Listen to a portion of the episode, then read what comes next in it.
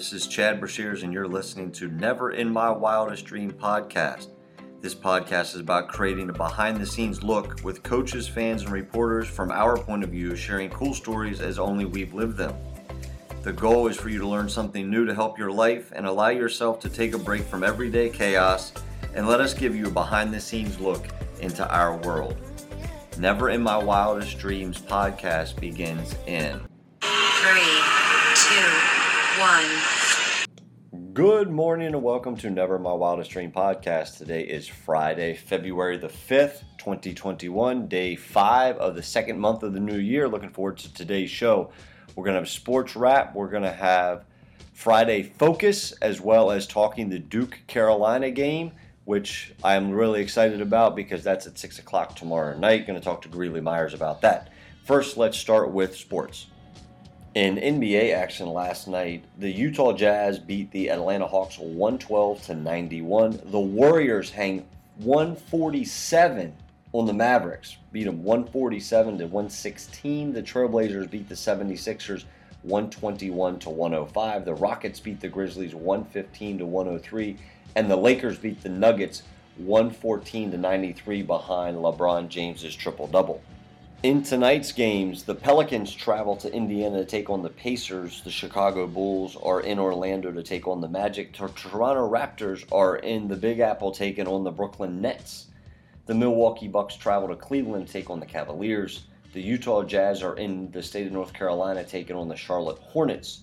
The Wizards are in South Beach taking on Miami Heat. The Minnesota Timberwolves are taking on the Oklahoma Thunder. The Detroit Pistons are in Phoenix taking on the Suns. And the Boston Celtics continued on the West Coast taking the LA Clippers. Next in college basketball. The Gonzaga Bulldogs had their first scare of the season last night as they were losing 32 to 31 at halftime against Pacific, but outscored them 45 to 26 in the second half to win 76 to 58 and remain undefeated at 18 and 0. Ohio State goes into Iowa and beats them 89 to 85 in a top 10 matchup and Radford beats South Carolina Upstate 63 to 61 and they play again this evening as part of their back-to-backs. Let's look forward to Saturday's games in college basketball. Iowa State travels to number 9 Oklahoma, number 10 Alabama travels to number 18 Missouri. Number 16, Virginia Tech is in South Beach taking on Miami. Number 23, the Kansas Jayhawks play at the Coliseum at West Virginia. They are number 17. Number 22, Florida travels to LSU. Number 25, Drake goes to Valparaiso. Number 19, Wisconsin, and number 12, Illinois face off in Champaign. Number 5, Houston takes on Our Lady of the Lake after their loss the other night. I'm sure that's not going to be pretty for the Lady of the Lake. Number six, Texas plays at Oklahoma State. Number 13, Texas Tech is at Kansas State. Pittsburgh is at number 14, Virginia. Northwestern travels to number 24, Purdue. Number 15, Creighton travels to Milwaukee to take on Marquette. And number 11, Tennessee travels to Lexington to take on Kentucky. This is what Saturday sports looks like in the world of college basketball. Friday focus when we come back. Never in My Wildest Dreams podcast begins in Three, two, one. Welcome back to Never My Wildest Dream podcast. We're going to talk about the Friday focus segment of our show. We're going to give you three rules that will immediately change your life and something to think about as we go through this. Number one, live your life like you're the hero in your own movie. You can't dabble in what you're going to do. You got to write your goals down and you got to attack them. You got to go after them. If you don't, you're going to live in a wishy washy world. I want to run a marathon. I want to take a test to get a certain position. I want to become a better dad or husband or boyfriend. All that stuff, you got to write it down because it's right in front of you as a focus. And you got to live your life like you're the hero in your movie. I mean, let's think about, you know, most movies start out and everything's kind of like negative or bad or not in a good place. And the hero has to fight through everything the mud, fight through the process, fight through the tough times to become a hero at the end. And that's what you need to do. You know, I have two daughters. If I'm having this done as like an autobiography or, you know, they're following me around and filming my everyday life. I want them to see what dad is like and how he had to fight through stuff to get to where he's at now. The camera crew's constantly following you, and you constantly have to live like you're going to be better tomorrow than you are today. That's rule number one. Rule number two don't seek comfort. Hard work is fulfilling. You need to leave your comfort zone and do hard work. Stop announcing all the bad things in your life. Stop whining, complaining to everyone about how bad your life is. Stop seeking comfort and fix your problems.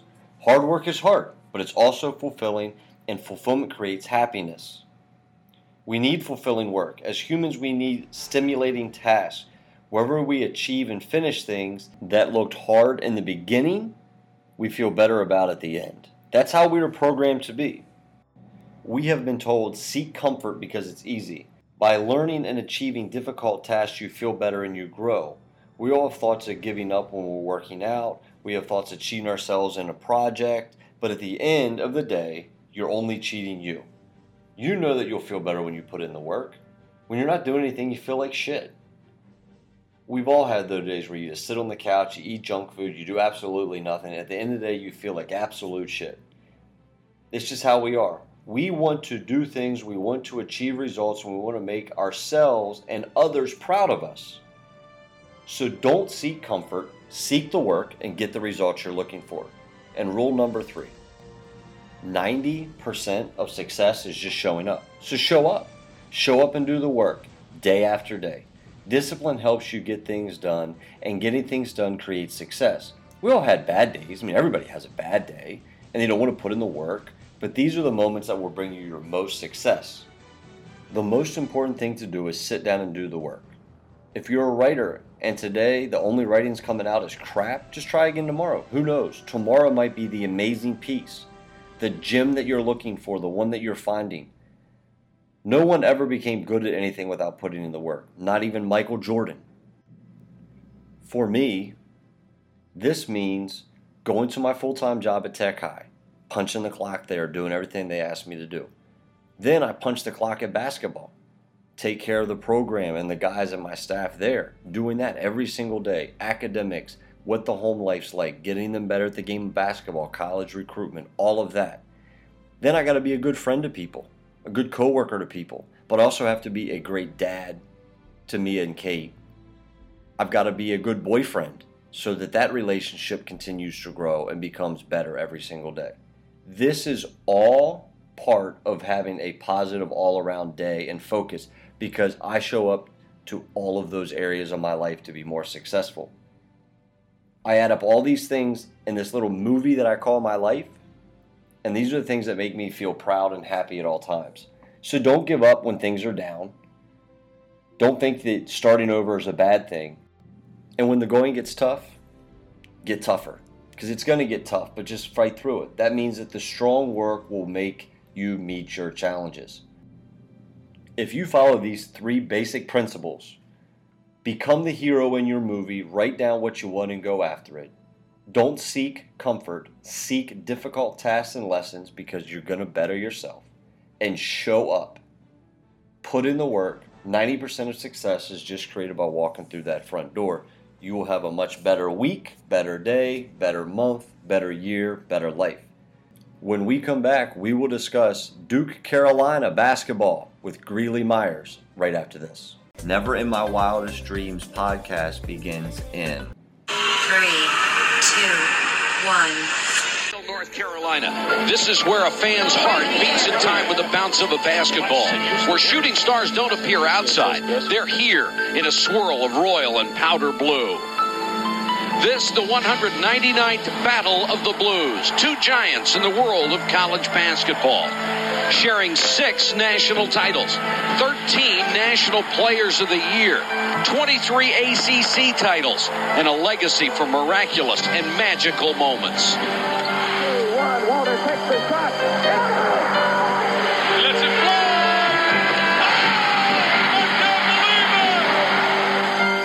So many great ones before. Add another. Forceful, explosive, dynamic, and up against his greatest challenge. Have been 56 All Americans. The latest, so quick, so active, so dominating. The potential National Player of the Year, battling depth and youth. Coach K, who symbolizes defensive intensity, the heart of proud Duke, where passion reflects 16 hearts that beat as one. And rock steady Carolina with a new coach and a new killer instinct. But the beat goes on and on and on. It's college sports' grandest rivalry.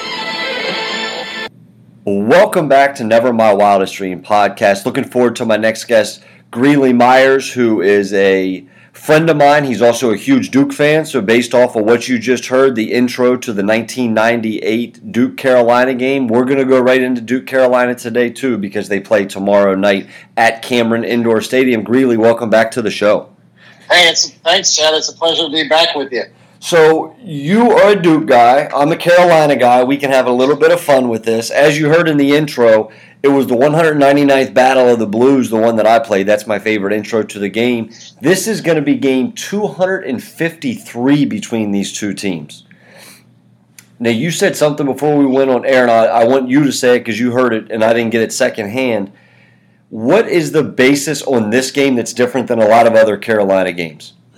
Well, it you know it's interesting, Chad. Um, you know when you you text me earlier in the week and asked me to, to come on and talk about this, I'm happy to talk about this. And I think I messaged you back and said, well, you know, the, the glitter is off this one a little bit, or the luster is off this one a little bit, Yep. uh, just because of the season both these teams are having, and and uh, we'll talk a little bit about the environment maybe later about maybe what might be missing tomorrow night, but you know, the fact of the matter is, um, you know, we were driving down, we were driving yesterday, and my son and I were talking, my 17 year old, he looked something up. This is the first time since 1960 that either one of these teams has not been ranked in the top 20 or top 25. That's 61 years. That is crazy to me. Yes, it is. Um, you know, I, that's just absolutely crazy. So, um, you know, it's really, they find themselves in a unique situation, obviously. Um, but that just speaks to the depth of this rivalry, and we can talk about that in a little bit. We can talk about the excellence of both of these programs. Now, I'll be all honestly, you know, the 60s, 70s, and 80s, the team that was probably ranked was Carolina. Honestly, consistently, Mhm. it, it really was probably the only the '80s that, that Duke really got in the got in the role and, and stayed ranked as, as well. Now, there's been some recently where I know Duke has been ranked and Carolina hasn't been, um, but it, but and they always say this game always delivers, and it always does, no matter what. Um, in terms of there could be a team who's having a down year, and there's another team that's favored, and it goes right to the wire, or the other team wins. So you you know I hate that old phrase you throw the records out, but honestly you really do with this one. It just always seems to deliver. But the the, the fact that this is the first time in 61 years neither one of these teams has been ranked is a, a remarkable stat to me. It, it really is. I mean, I'm looking up some stuff here, and we, you know, as we were talking before we got on, the longest winning streak in this rivalry, as you were bringing up in different years. So from 1921 to 1928, Carolina won 16 in a row. The current win streak is Duke at three. Duke's won three in a row. And um, the largest victory was in 1921. Carolina won by 37 points, which, if you figure 1921 what basketball looked like, 37 points was like a football score. That's a lot of points back then. That's a lot. Yeah, it is. And in Yeah. 1964, Duke won by 35 points. That's their largest margin of victory. Carolina. There's one, yeah, there's one that sticks out in my mind in 2010 when we won the national championship. We won 82 to 50, and I, the fact I can remember that score still uh, stick you know sticks out in my mind. But the- but normally these games are right down, like you said, right down to the wire. They they really And- they really are. You know, they, they really are. They, they, they just are.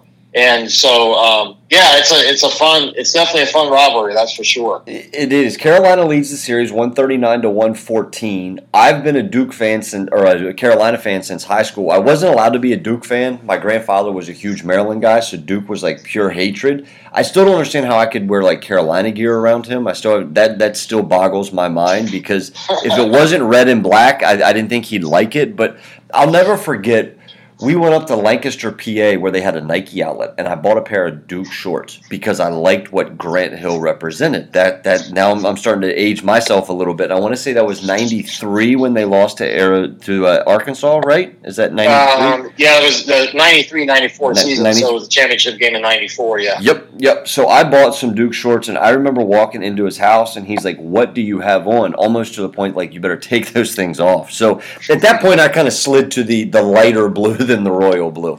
Um, It's so funny you bring up the colors, and and we. I mean, I, I don't want to bore your your listeners, but but the colors are interesting because as a Duke guy, nothing in our house. I mean, we don't wear Carolina blue in our house. It, it just you just don't. I mean, my ten year old little girl got something back in the fall and apologized because it was Carolina blue.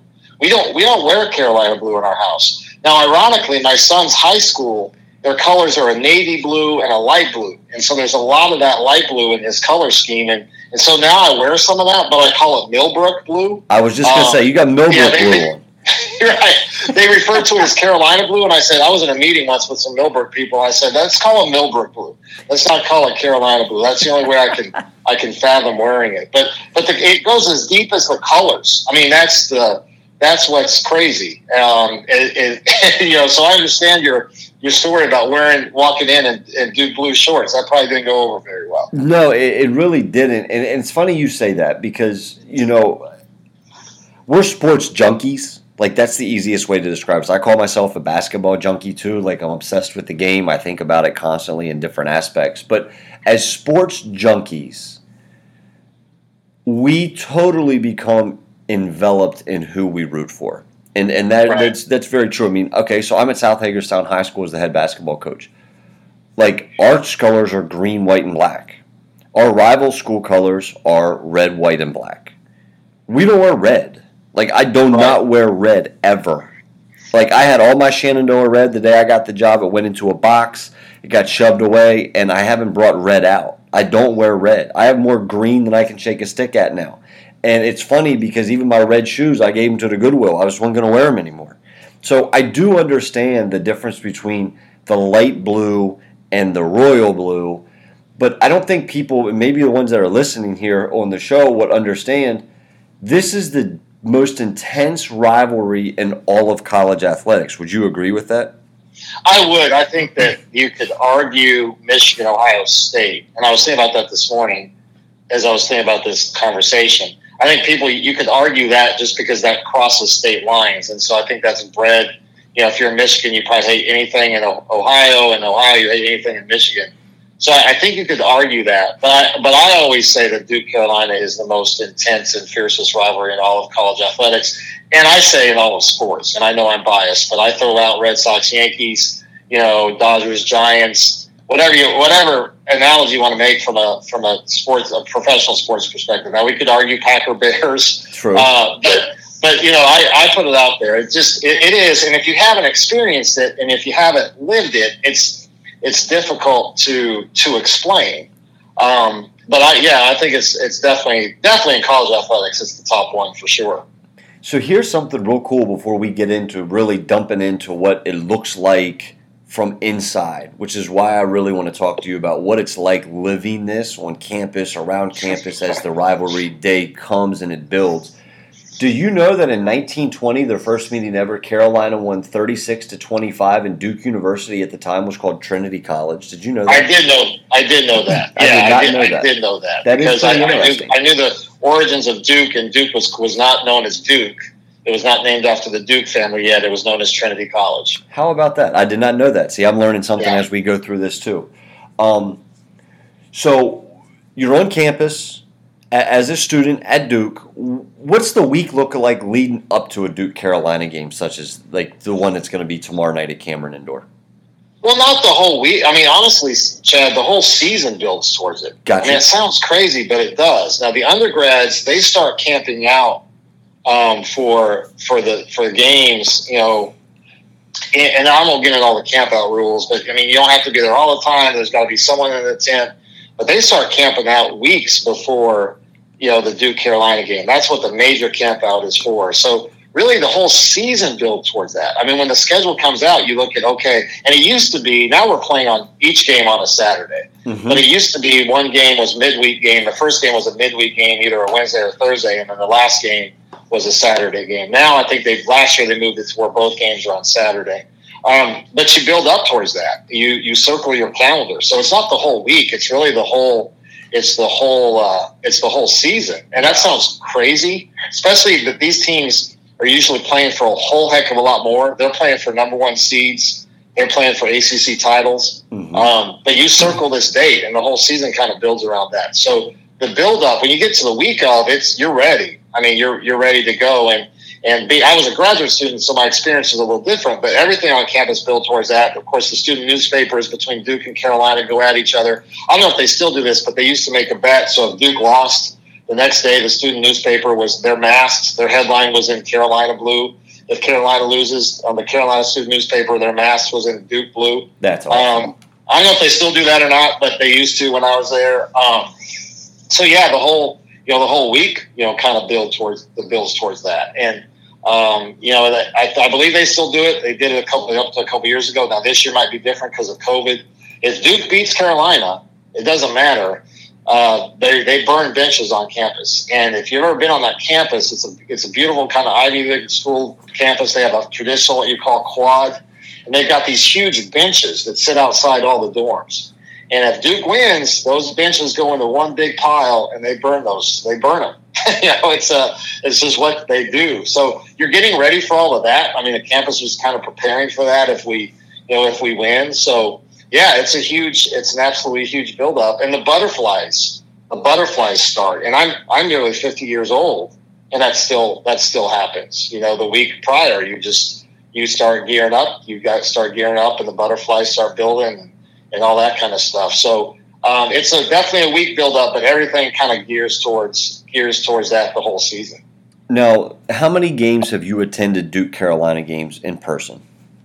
I will. I, I'll be honest. I've only attended two. Two. I was there. For, I was there for two years. Yeah, I was there for two years when I was on campus, I, and I attended two. So I can't be one of those guys that says, "Oh, I've been to six or eight or whatever." But uh, I've been to two, and the two were. I, I mean, you know, as a sports fan, you can say, "Hey, I've gone to, I've gone to Duke, Carolina, and Cameron," and I know it sounds crazy, but that's, in my opinion, that's better than going to a Super Bowl. Uh, you know, I'm sure you've been to Final Fours. I'm sure that's incredible, and I'd love to go to a Final Four someday. But to see Duke and Carolina play in Cameron uh, is a is a lifetime experience I'll never forget. Unfortunately, I'm 0 2, but uh, um, in '94 we had a really good team. That was Grant Hills last year. We talked about that last time. Yep. Carolina had a really good team. They had Montross and Donald Williams and Rasheed Wallace and Stackhouse were freshmen. Um, and we played them in a great game at their place the first game of the season. And I think that was one of those where, where we were like two and they were one, or we were one and they were two. It was one of those deals. And then we played the last game in Cameron. It was a really good game, and Carolina just got the better of us that night. That's just all there is to it. And then uh, the next year was, and we talked about this last time, that was the year that Krzyzewski was out. Yes. And Duke was 0 and 7. And they, now, it used to be, Chad, that they played these in a, when they played the round robin. Duke would play Carolina. Carolina Duke would play the last kind of last game of that first go around of the round robin. So the eighth ACC game, and then they play the last regular season ACC. It was always game. senior day, right? Yeah, yeah, exactly. On one of their campuses. Yeah, exactly right. Yeah. So uh, in '95, we played them at home. Yes. Um, in the in the it would be the eighth ACC game, and we were Duke was 0 and 7 going in. Krzyzewski was out, Yep. and Rasheed Wallace, who was that at that point was a sophomore, walked on the court before the game as they came on to warm up, and he held eight fingers up in the air, as if to say you're about to be 0 and 8. And uh, I remember that specifically, and they jumped out on us big time. We came back, we got up on them. They came back, and this is the one. This is the game. Is this- a this- highlight you always see on Is the this the half court shot? where Jeff, yeah, Jeff Capel hit that runner, little port past half court Yep. to send the game into overtime. So how And- okay? How loud was that? How, how loud did that gym get? Um, I can't describe it. It, it, I really can't. It was absolute pandemonium. people. I'm in the end zone. People are falling on each other. I mean, it's almost like it almost became a dangerous situation because first of all, you're crammed in there as, as tight as you can be anyway, and people are just going absolutely nuts, and you're kind of falling all over each other. Um, not like a trampled situation, but close to it. I mean, you know, I mean, it's it was absolute pandemonium. You don't, you can't hear yourself think. That's how loud it was. You you don't think about, wow, this is really loud because it was just absolutely, yeah, it was absolutely crazy. And of course, you know, so you always see that shot, and people do always say, "Hey, you got to remember Duke lost that game because we did. We lost in double overtime." Yeah. But, um, but yeah, so those were my two. Those were my two experiences. Um, but living there, you know, you just really you really experience it, and it's it's incredible. And the first game, my first year I was there, we played them at their place, and we uh, we all decided we wanted to go out and watch it somewhere. And I don't know if you remember Damon's, but it was a sports bar back in the day. Yep, I remember they, Damon's. Yeah, and they had these huge screens. That was that was back in the time where the big screens were the big deal. They had four huge screens. So we went to Damon's, and what they did is they divided the restaurant in half. So they separated the Duke and Carolina people. So if you were a Duke, you're on this side. You're Carolina, you're on the other side. And it was a blast because you just kind of went back and forth each other the whole game. So um, those were kind of my my you know touch point experiences of, of uh, the Duke Carolina rivalry, you know, in in person and on hand. You know, for our listeners, they don't people don't understand how close they are. It's eight miles that separates these guys. Yeah, and the, the, joke always is that the Carolina, the Duke guys probably spend more time on the Carolina campus. and that's probably true. Uh, the Carolina campus has a more of a, um, how should we say this, uh, traditional college kind of party feel to it. Okay. They've got they've got Franklin Street that runs right through the heart of the Carolina campus, where there's all kinds of establishments and so forth. Um, I have I spent a lot of time on Franklin Street too, even as a graduate student. Uh, so but yeah, they're they're eight miles apart. It takes 20 minutes, 15, 20 minutes to get from one campus to the other. So that that kind of again kind of uh, factors into how intense how intense this gets, and uh, they're great especially with the fan bases as well. well. You know, I don't know if you knew this or not, but they do not change at the opposing facilities pregame. Did you know that? I did think I, I, I think I knew that. Um, you know, I think somewhere in my history, I, I think I realized that they just get on the bus and go. They do like this. So Duke, yeah. for example, Carolina on this coming game, they will change in their home facility into their game gear. They'll hop on the charter, which for people that are listening, the charter buses are actually underneath the arena. So when they walk out of the locker room and get on the charter bus, they're not going to go outside and then they get on the charter. They're going to have a police escort, which will take them less than 10 minutes to get onto Duke's campus from Carolina. Once they get there, they'll pull back into a facility underneath of Cameron Indoor that's under an overhang, and then they will be able to get out off the bus there, not exposed to the elements, and be able to walk right into the locker room there. But they will be dressed as if they are going to start the game from their home facility. Both teams do that. I think that's pretty cool. Yeah, it is. Now, what you mentioned about the the underneath the facility at Cameron, that's relatively new, to be quite honest. It is. Yeah, that, it's like the last ability, couple of years. Yeah, because when I was there, that wasn't the case. They had not built out the they they built out the facilities. There's now a kind of a what I call an annex, but a, a Duke basketball office kind of building attached to Cameron now, where they've got that ability to go underneath. But they didn't used to back in the day. So the police escort was huge because you have to get that police escort, that bus right up to next to Cameron and get them inside Cameron as quickly and as easily as possible because um, the fans were lined up outside waiting. Um, so yeah, so it's a yeah, it's definitely an interesting phenomenon, that's for sure. So let me ask you this: Did you watch them pull up with the police escort? Do you remember vividly seeing that with your eyes, or is that just something you've kind of, as the rivalry's grown and you've read about it as a fan, you've picked up on? Yeah, you, I picked up on it. Where where they dropped them off when I went to the two games I went to was not within my line of vision. So okay. I was I was lined up on the I think on the opposite side of where they came in. Gotcha. Um, yeah, so I I um, I think they kind of dropped them off on the side, and I was you know I was in one behind one end zone, so I came in a different entrance um, than where I would have seen them. So I never honestly I never saw them. You know. No. I'm not, I'm not comparing Duke and Carolina to Shenandoah and Christopher Newport, but when I played it at Shenandoah, we would always play CNU in the middle of the week at home And for Shingleton, that was pandemonium, would probably be the best term. I mean, it seats 680 people on the fire chart, but there was more than 680 in that facility. They were probably closer to a 1,000 the couple nights that I was fortunate to play them over the four years there on a Wednesday night. But we used to call them seeing who, and there were signs around campus seeing who. And you know, out the front of Shingleton, where the buses would drop off, and they kind of have that little, like the sidewalk kind of ramps down into the door. Right. The one year they're number two in the country, and students lined up to yell at them as they got off the bus to walk in, and we beat them when they were number two in the country. Unbelievable experience. Like we're walking in, and the fans are like, you know, we're going down pregame because it used to be girls' game and then our game. So you're kind of getting there a little bit around the middle of the first half of the women's game. So you're walking in, and the students were like, "Man, we were cussing him out. We were getting into him, and it was it was just craziness." And we used to have a group called Rob's Rowdies for Rob Harris, and the Rob's Rowdies were there, like waiting for them to get off the bus to walk into the facility. Yeah, Which- no, I, I, I, I miss that at SU. That'd be great to have that back again. But it's, it's very similar for sure. Um, you know, with that with that type of environment, and again, it just doesn't exist. You know, between eh, during the Duke Carolina game. I mean, you, you can go to any Duke game, and you, sometimes you'll hear it on television. And there's a this is a podcast, so I know I can say this, but there's a the, the, the there's a basic chant that says "Just go to hell, Carolina." It's a chant that and that they that, that Duke students do all the time Mm-hmm. and we could be playing whoever. We could be playing Temple or Virginia Tech or whoever, and and go to hell. Carolina is just going to start breaking out. I mean, so it's not it's not uh, it's not just when they play. And I'm laughing because you know day of the game. I'll start it tomorrow, Chad, in my head, and your people are listening to this. You're going to think this guy is crazy. But I'll start that chant in my head tomorrow morning and tomorrow afternoon.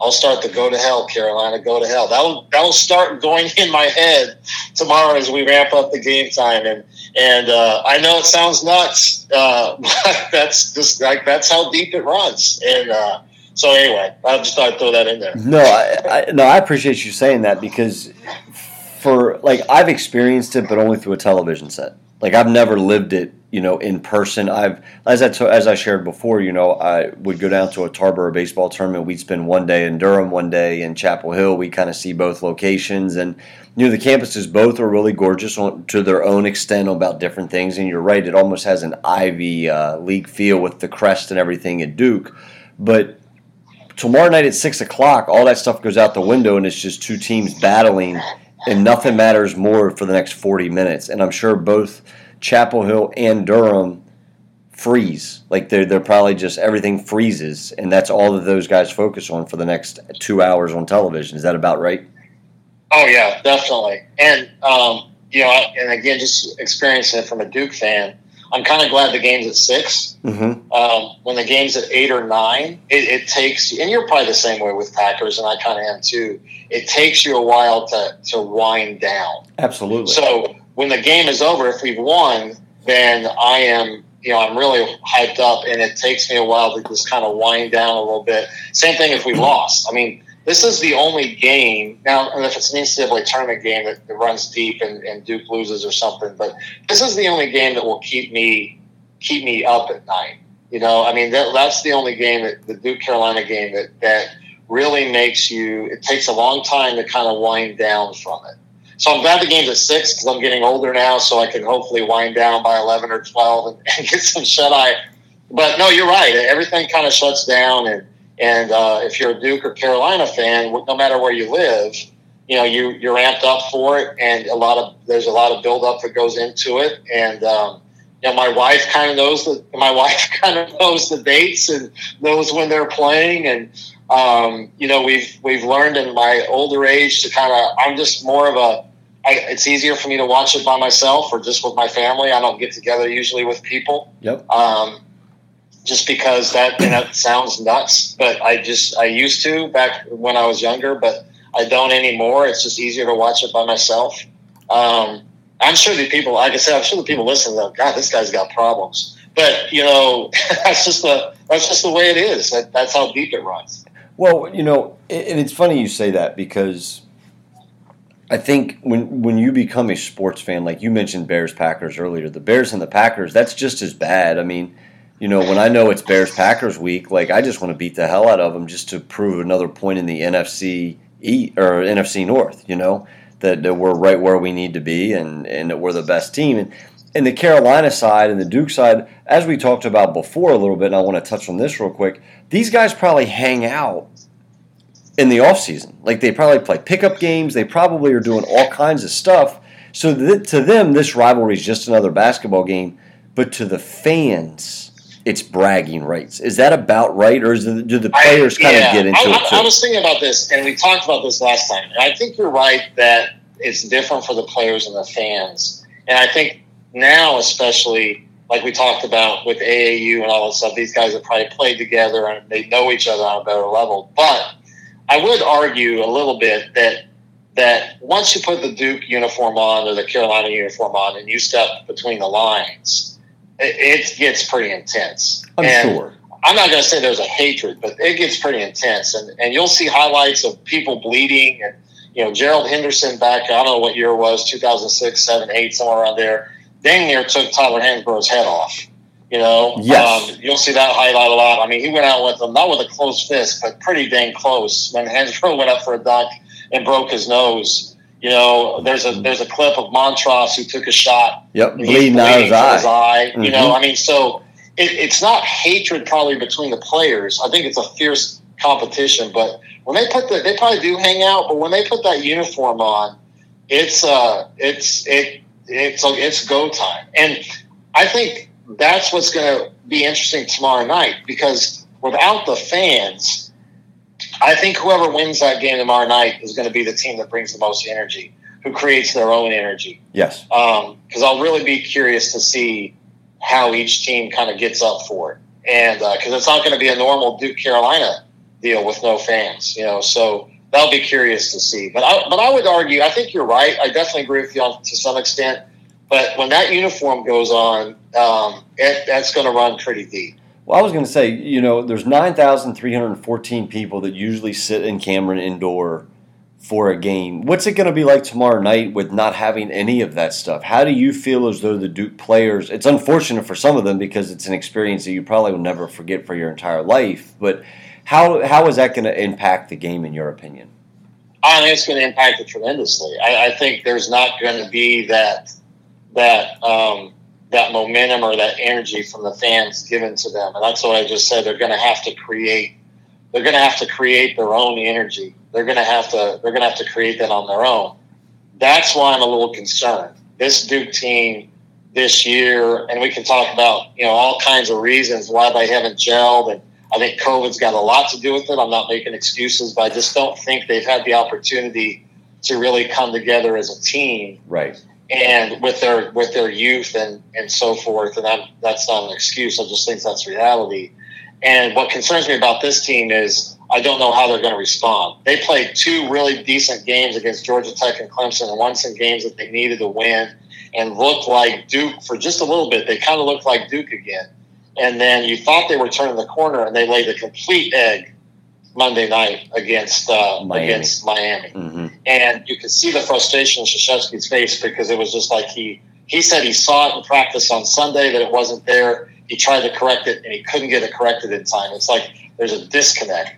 So that has me a little concerned about tomorrow night. And if you can't get up for Duke Carolina, then then don't put on the jersey. A hundred So. Yeah, I agree. You know, I, I mean, I'm curious how they come out tomorrow night. Um, and same for Carolina, to be honest. I mean, they, they were looked like they were trending upward, and then they stumbled against Clemson. So I, I'm, I think that tomorrow night, with a different atmosphere and feel to it completely than what's normal, um, but I think it's going to be the team who brings the most energy to, to the game. Yeah, and you're right. I'm sure Krzyzewski and Roy will both say, if you if you can't get up for this game, don't even get on the bus. don't even walk in the locker room. And, and I agree with you on that. Here's a pretty cool stat that I did not know, dating back to 1979.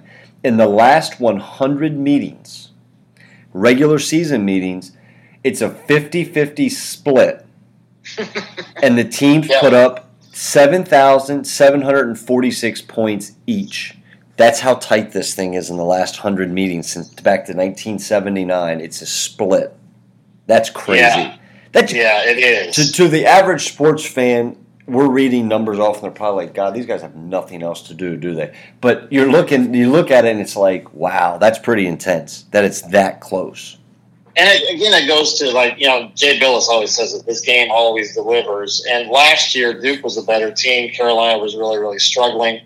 Uh, they were having a tough year. Duke was having a decent year in the top three or four in the ACC. When they played the first time, I think Duke was either one or two in the ACC. And Duke went into Carolina, and it should have been a pretty solid Duke win. And Carolina pretty much outplayed them the entire game. Pretty much had the game won and Duke turned up a couple miracles at the at the end of regulation and overtime. Missed free throw rebound and made the shot to tie it. Missed free throw rebound in overtime, and Tre Jones put up an air ball that Wendell Moore gathered in there and put it in the buzzer. So you know you look at it and go, this should have been you know a pretty solid Duke win. And and it was a it was a dogfight, and Duke got out of there barely. And then in the in the second game last year, the same thing. Duke should have probably won. I think they ended up winning by double figures. But it wasn't until three or four minutes to, the, to go in the game where they hit a couple threes and, and stretched it out. So, um, tomorrow night, I think Carolina honestly is a better team this year from what I've seen. But you just don't know what's going to happen. You really, you know, you really don't know when these two play. So, so here's a pretty cool story. and I'm not going to mention any names, I'm not going to incriminate anybody. But I do know that the story is true because I actually have spoken to the guy that was part of it. But he was a guy that I went to high school with. And he ended up going to Duke. And remember when Michael Jordan's jersey got stolen? I do remember that. He yes. was part, he was part of that. He kid from Goretti from Goretti and from Hagerstown was part of that situation, and we heard about it, and you know it was one of those like don't really talk about it type situations. But I I throw that out there because I, I just think that's an unbelievable situation. They broke into the Dean Dome, or yeah, the Dean Dome, climbed up the rafters. Which if you've ever been to the Dean Dome, that's way the hell above the floor, and stole Michael Jordan's jersey ironically before the game of the clip that I played before you and I got on here. Yeah, I do remember that. I, and that that I I read that whole account, and that's yeah, that's an absolute fascinating. that's a fascinating account for sure. But it Yeah, just shows I you the hatred. Again, that just goes to go how, how deep it goes. Yeah, it just shows you the hatred. So I'm going to put you on the spot. I'm going to, you know, I'm looking at ESPN right here. I got up that the projector says that Carolina is at 54.1%. Or sorry, excuse me, Carolina's at 45.9% and Duke is at 54.1% going into tomorrow's game on how they think think's going to win. What's your prediction of the game?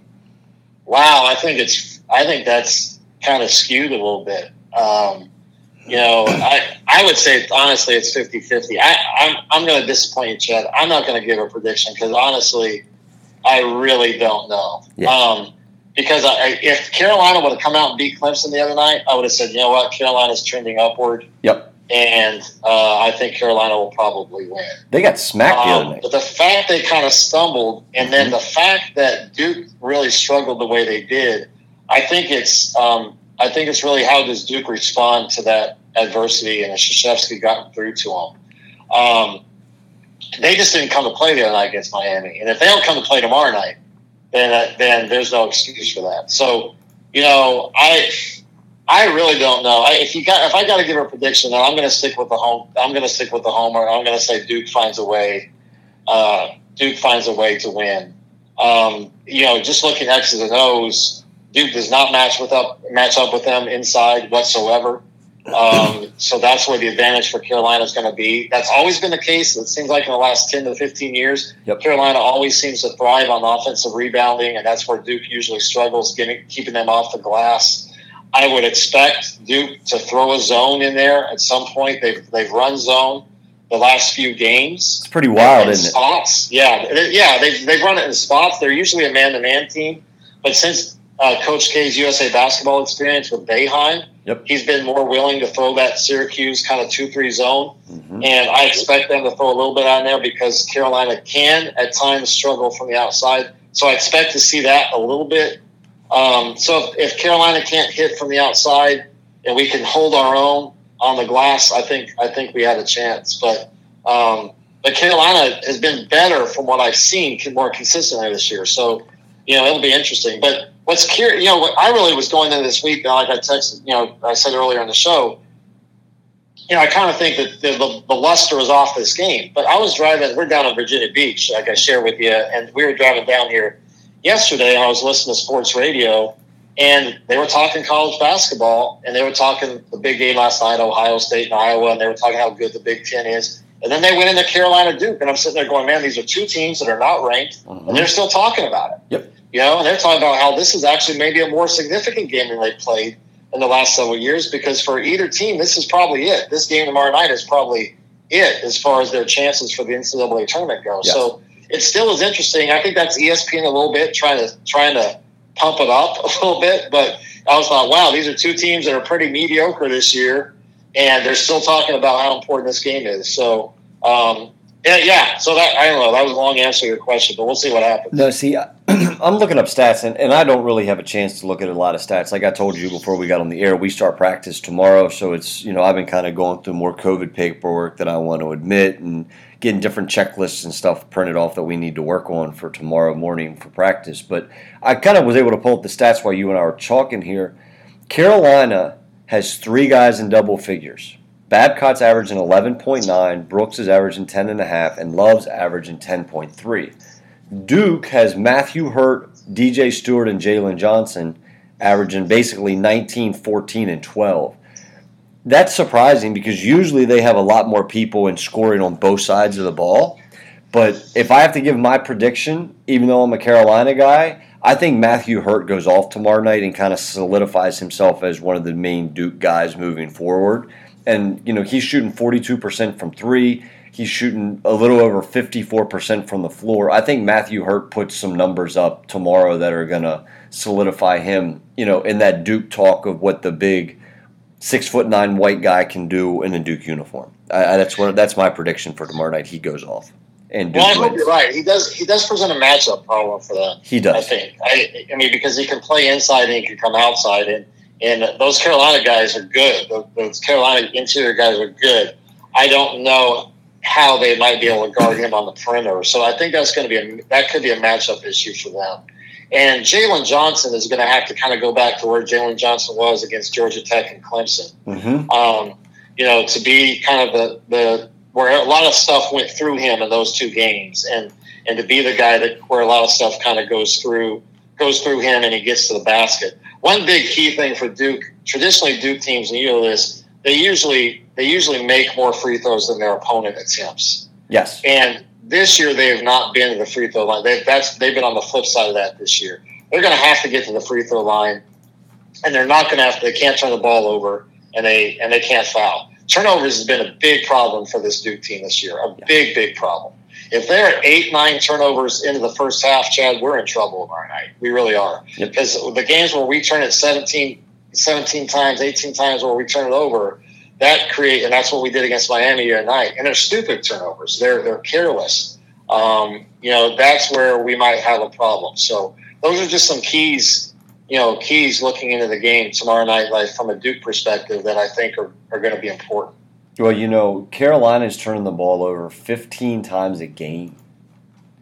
That that's pretty, that's a wild stat. Usually, you don't see Carolina turning the ball over that much. Let me see what Duke's turning the ball over because that would be pretty interesting to see. You know how many turnovers they're averaging a game? They're averaging 13.3.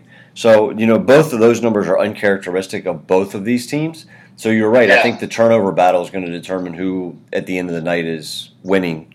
You know over the other one. So. Yeah, it's it's going to be it's going to be pretty. That's going to be key, uh, you know, for for them. So, um, you know, it'll be it'll be fun. It all you know, it always is fun. It always is nerve wracking. Um, but uh, hopefully, we're on the we're on the good side tomorrow night. Well, you know, Greeley, I appreciate your time. I know you're you're down in Virginia Beach. Hopefully, Nolan runs really well. I'm wishing him luck here, and uh, you know, I look forward to texting you tomorrow during the game while while we both have it on. And you know, I'd love to have you back on the show when the Carolina stuff flips to the other place and everything's kind of going down to the Dean Dome, so we can kind of have more talks like this because I enjoy doing these with you. But uh, thanks for being on the show, and I look forward to catching up with you soon. It was great. Thanks a lot, Chad. Enjoyed it. Thanks, see you. See ya. I want to thank Greeley for being on today. Love having him on the show, giving his insight. You know, both when we talk Packers, they got a rival there, Packers Bears, and we got this rivalry that we talked about today, Duke Carolina. That is today's show. That is today's show. Tomorrow we'll have a split show. In the morning we will do sports wrap and a lead up to practice, and then after practice I will give you guys a synopsis of how practice went, what we're looking forward to, that type of thing, to keep you inside the huddle there with South basketball. Until then, have a safe Friday evening. Thank you for listening to Never My Wildest Dream podcast, and we will talk to you soon.